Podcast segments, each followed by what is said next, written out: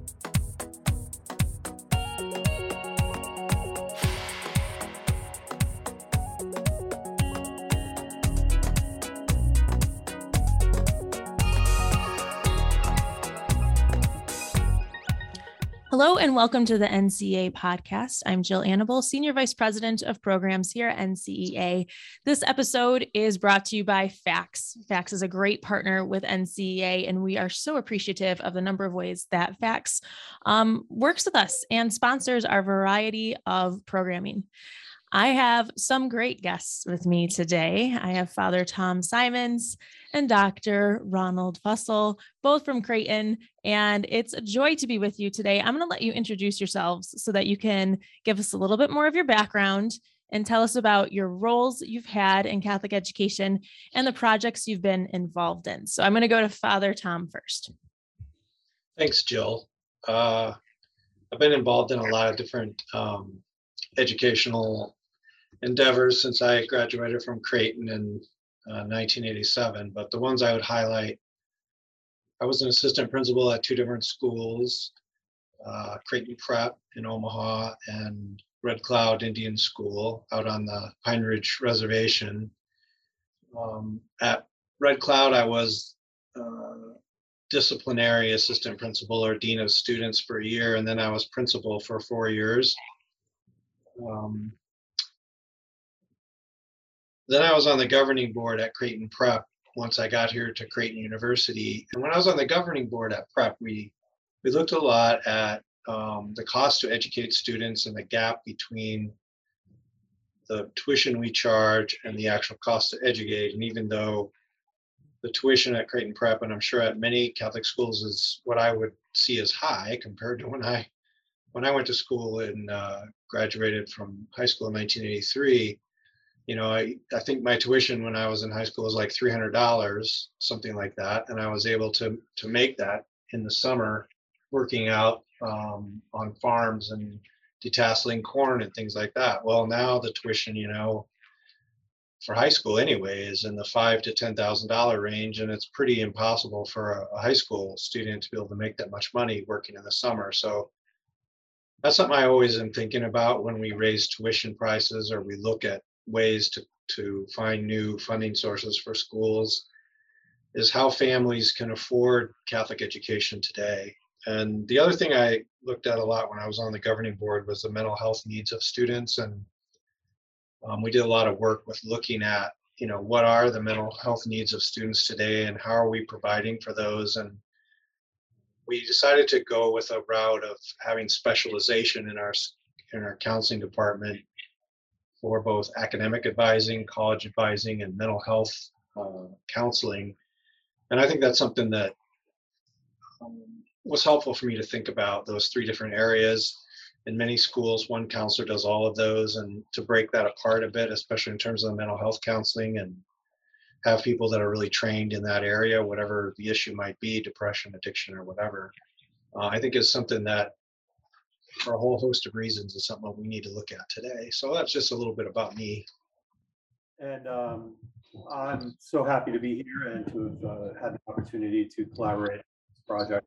Uh, I'm Ron Fussell. I'm a um, faculty member in the Educational Leadership Program at, at Creighton. So I work primarily with um, aspiring Catholic school principals and other leaders, and we teach a whole array of courses to prepare our students for those various ministries. And prior to that, um, I was a uh, Catholic school assistant principal in New Hampshire's largest uh, Catholic high school.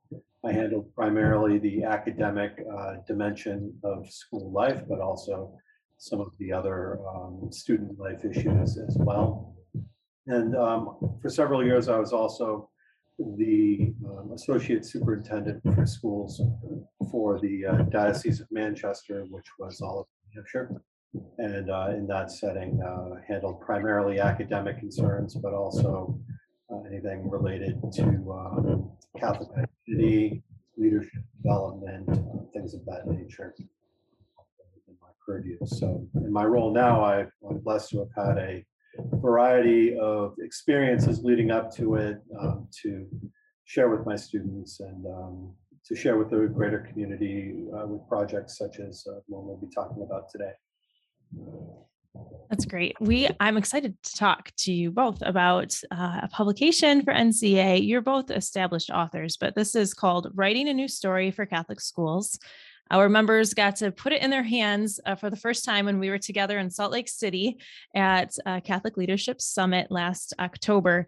Um, but it was incredible read for me because for a number of reasons. So we're going to dive into that. But I first want to ask you both, where did the idea come from to write this text at this time? I was thinking about that, Jill. It's kind of funny. I was making a retreat uh, in San Diego, California. I was out for a walk, and there was a big billboard that said, uh, "Public schools, the best schools that are free." And I started thinking to myself, well, they're not free because property owners have to pay taxes to support the schools. And then I started thinking about, well, people send their children to private schools, including Catholic schools, they have to pay double. So I was already starting to think about like um, tuition and taxes and, and the double cost uh, to parents and families to go to private schools. But that billboard got me thinking, you know, there's this conception out there that public schools are free when they aren't free. So that was part of it. But even prior to that, NCEA published a series of books, um, Weathering the Storm by Dave Fiore and his colleagues in 2009. Then they followed that up with the story of the storm in 2011. And so that idea of the story of Catholic schools comes from that. And then Kevin Baxter in 2011 published a book called Changing the Ending.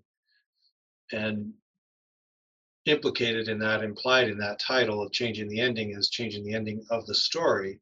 The Story of the Storm was a, a book that explained the confluence of factors of decline in religious vocations, decline of religious working in schools, hiring lay faculty, increasing salaries, increasing costs, decreasing ability of parents and families to pay the cost to educate, um, fewer people sending their kids to Catholic schools uh, because they started to question Catholicity of schools with fewer priests and religious in the schools, and because of the higher cost. So it's kind of like a confluence of a circle of factors that kept feeding on each other.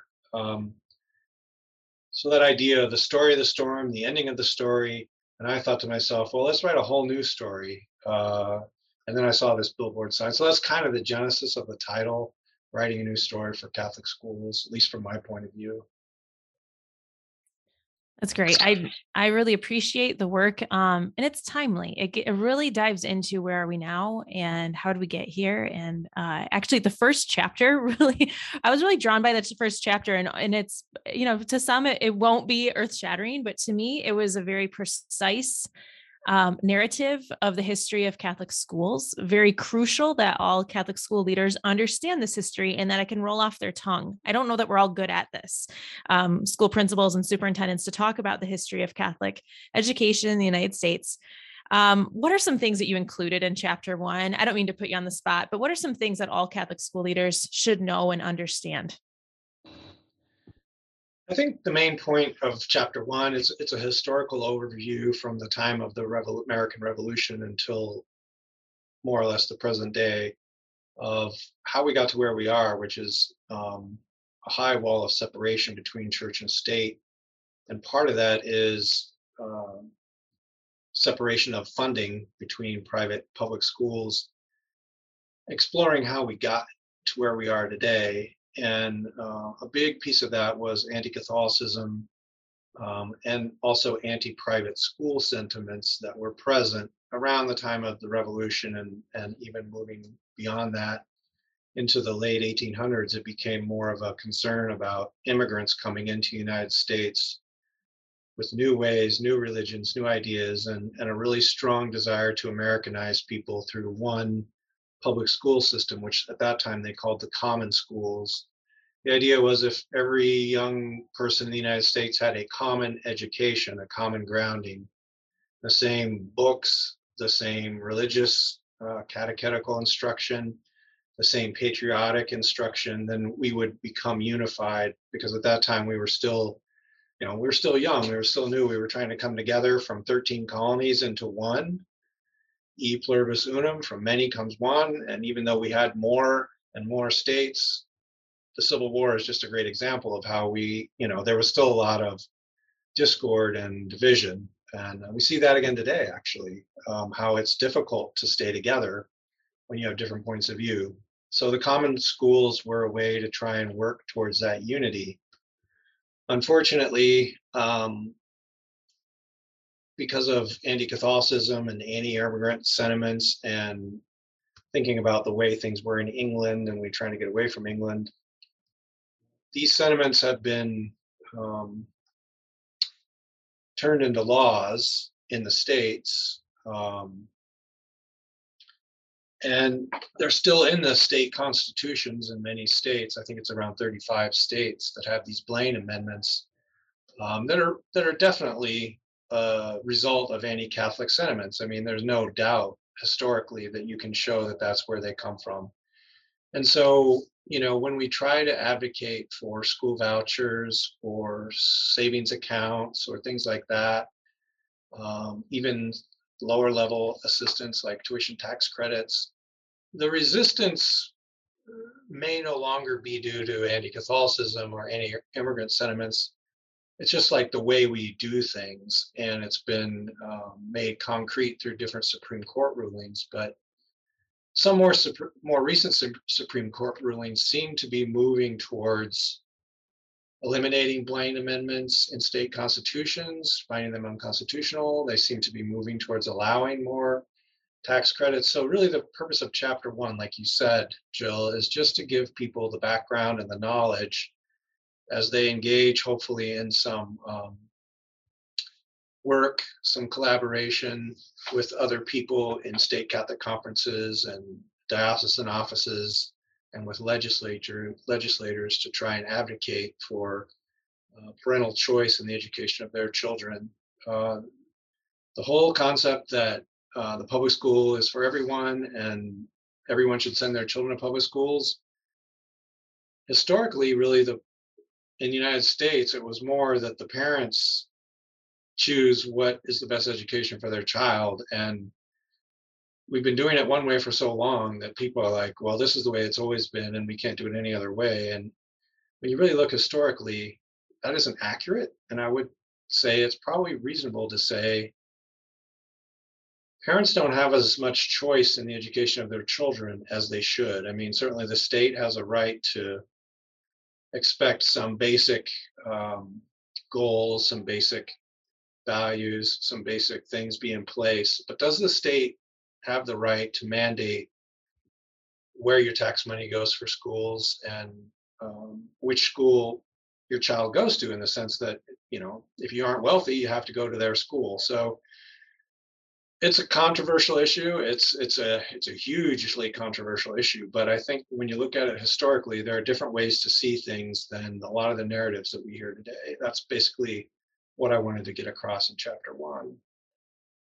That's great. And not to mention that if all of the Catholic school students in the country um, tomorrow went to public we have no idea where that money would come from, right? We're talking about, I think it's 22 oof, now I know the number off the top of my head, 22 million, no, 22 billion dollars a year um, to educate the Catholic school students had they been in public schools. So we are actually save that much money um, in federal dollars, uh, which is which is incredible. So th- so thank you for that for that history. In the rest of part one, then you outline unique structures for Catholic school governance. You get into some details of Cristo Rey and Big Shoulder Fund all kinds of partners in that. Um, but I want to know so people can go through there and, and, work their way through all of those different governance structures. But what do you predict be, to be some of these innovations in Catholic school governance um, post pandemic? As we come out of this, what have we learned and what are some uh, structures you might see coming next? Yeah, I was thinking about your question about that, Jill. It's a good question. Um, you know, the pandemic has stressed us in a lot of ways that we're still probably not even aware of. But um, you know, just looking at what's happening to teachers in schools and how they're having to lose their lunch periods and their prep periods in order to cover for faculty for peers who are not there, for example, just not something we really anticipated or could plan for, and it's creating this kind of sense of uh, burnout among teachers. So it's just an example of we don't really know all the implications of these several years of this, and, and we don't know if it's going to continue. I mean, there's just a lot of unknowns, but I think one thing we can say is Catholic schools, because they are locally directed, they're nationally aligned, but they're locally directed. They're a little more nimble, maybe, than larger school districts and larger school systems. They can make decisions more quickly based on what best practices might be out there. So I think some of the ideas in the chapters in this book, chapters especially two, three, and four, where I look at um, regional schools, consortiums of schools, networks of schools.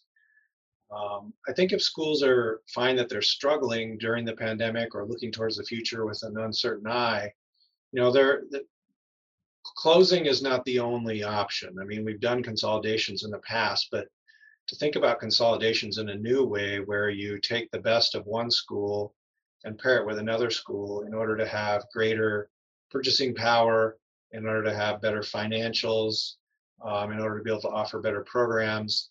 So you you know all of these things like micro schools, which you and others have written about. Closing a school is not a given. There's lots of ways out there, whether it's having a very small school where you go back to kind of a multi-grade education in one classroom model, or whether it's a virtual school where you have um, a para educator working with students and then receiving some instruction uh, through the internet from a school that's larger, further away, uh, whether it's combining smaller grade schools uh, into one uh, regional school that has an economy of scale. There's just a lot of opportunities out there, and the dual language schools are really popular with parents, and um, there's research showing that their uh, enrollment is going up, um, and that that's a really good model for schools. So and I mentioned that in, in the book as well, as well as other models. But I, I think the point is Catholic school educators, when they, if they're looking to the future with an eye of uncertainty, to reach out to NCEA or, or look at this book or reach out to other people, because there are a lot of ideas out there where schools can continue to um, succeed, move forward, be successful, uh, even if they're even if they're smaller or even if they need to combine resources with somebody else. So i think it's actually can be a positive added uh, outlook if you look at it in the idea of trying to innovate with the goal of we have something really good we want to keep it going. That's great. Um amen to that. Micro schools and other innovations. I didn't even you know didn't even tee you up for that but um, there's so many so many ways we can prevent school closure and use innovation there um, when we think differently about governance structures. And if we've done nothing else for the last couple of years it's been we've been thinking differently about how we do things and why we do it which is incredible. Um, all right when we get to part two now we go to we go to dr fussell and um, it's funny now to look back at chapter five. So when I first read chapter five, I knew we were in the middle of teacher shortage, and anyone in higher ed who does teacher prep knows knew that this was coming. You could see it in your numbers before we saw it in our numbers down on the ground um, with hiring processes. And so as we experience this teacher shortage throughout the country, uh, in some regions more than others, what advice do you give um, to principals because chapter five is all about this advice and how to hire for mission but what specific advice do you have to support principals during this difficult time for hiring? So yeah the uh, the, the teacher shortage is, is real know that that's for sure and uh, we're certainly seeing that in nebraska where we're located.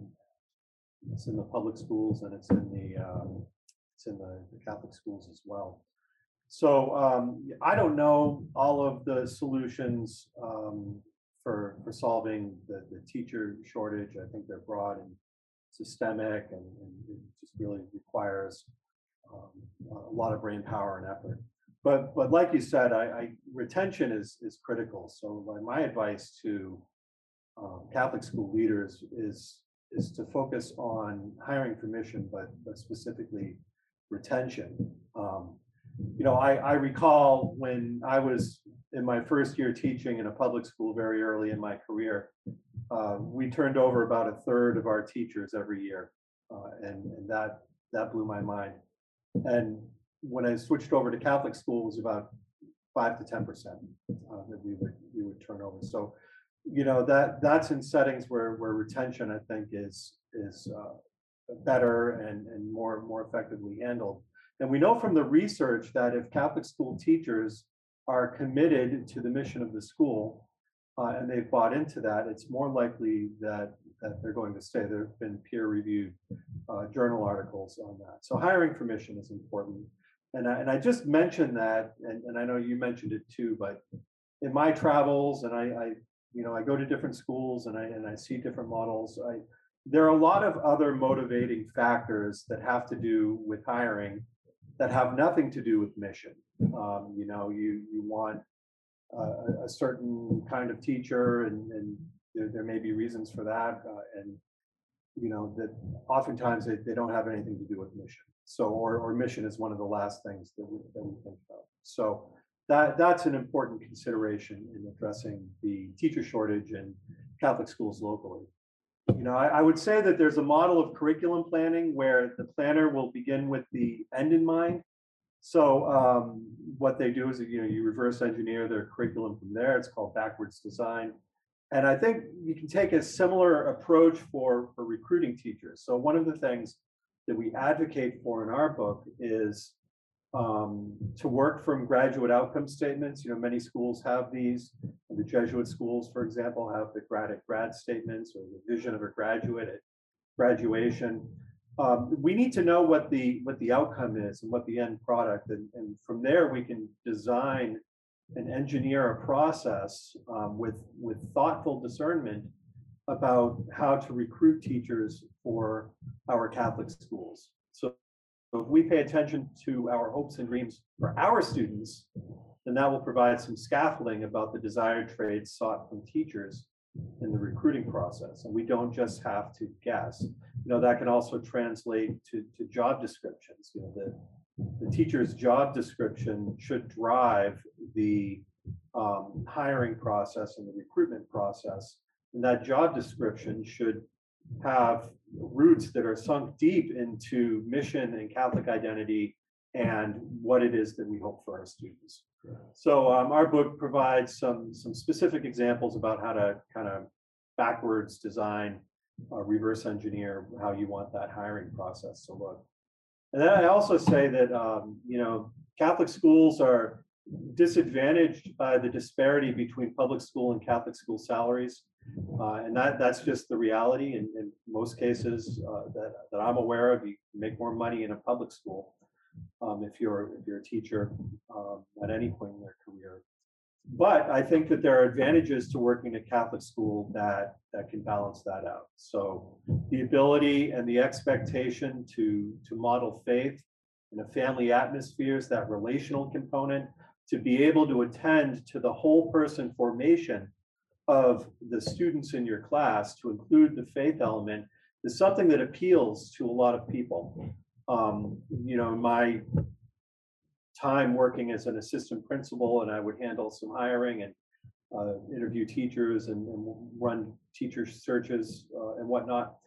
The um, you know, we would often have teachers who would come into our Catholic school after many years in a public school, and they would comment, I, you know, I have no idea what I was missing. This is so great. This is like a completely different kind of teaching. So, um, you know, I think of it as a, a service ministry, and and I think that kind of language re- responds um, to to a need, and, and people respond to that. It's the idea of being able to serve.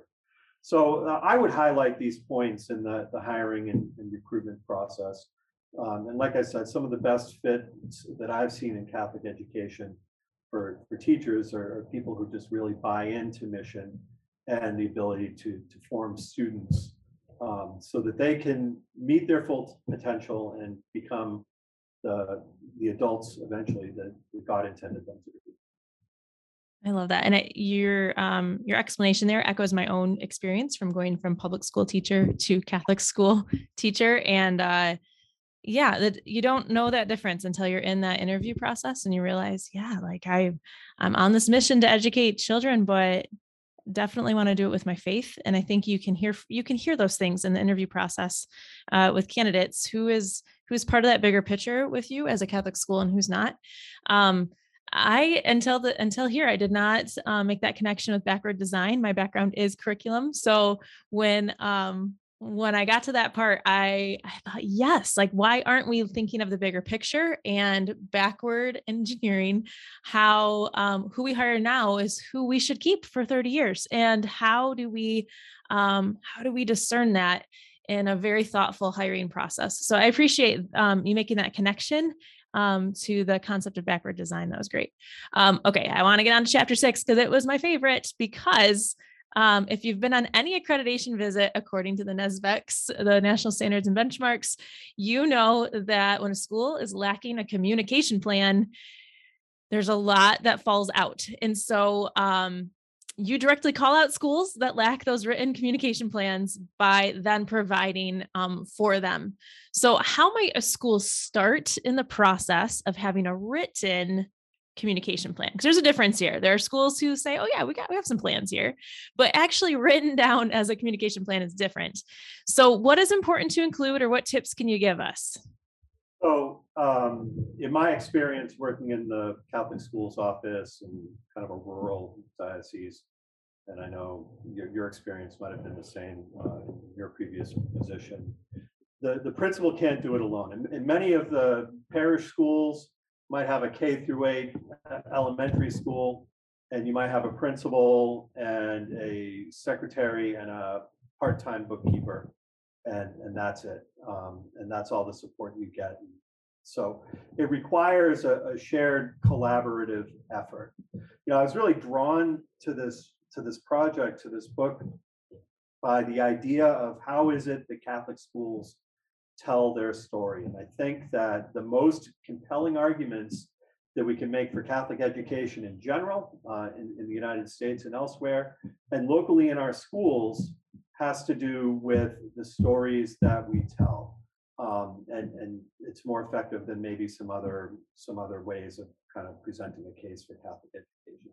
People respond to stories, so it requires a, a collaborative effort, and it's important to consider, um, you know, how what what is the story of, of your school? What has it been, and and how you know if we wrote a story now post pandemic or kind of emerging from the pandemic, what, what would we call this chapter of our story?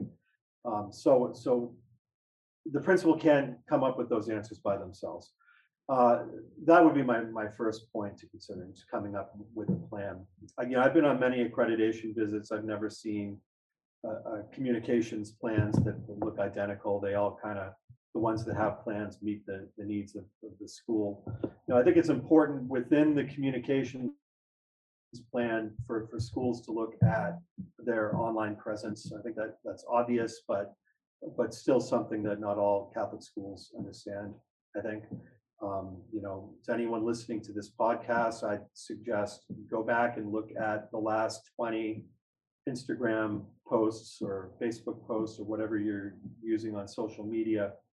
And what does that say about your school? Does it tell a story of a school that's kind of focused on college prep or athletics or something else, or does it tell the story of a faith-filled environment and something that that accentuates your Catholic school identity within the context of all that other stuff? And in the book, we provide some examples of some some effective ways to do that. So um, again, uh, electronically in that in that electronic ether, how do we tell our story?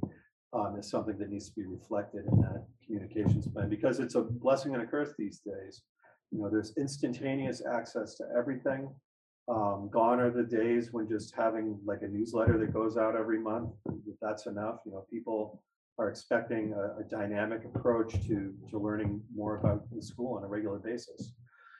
So, um, so social media. We also, uh, you know, obviously the website is is important. Um, and, and, again, I, I, mentioned that. Yeah, I, I, say it's obvious, but I know from looking at Catholic school websites that they're not always effective.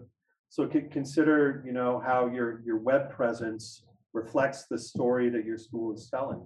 Um, what does the color scheme say about your your school? The the, the logo, the the motto, the the images. Um, these are all these are all important.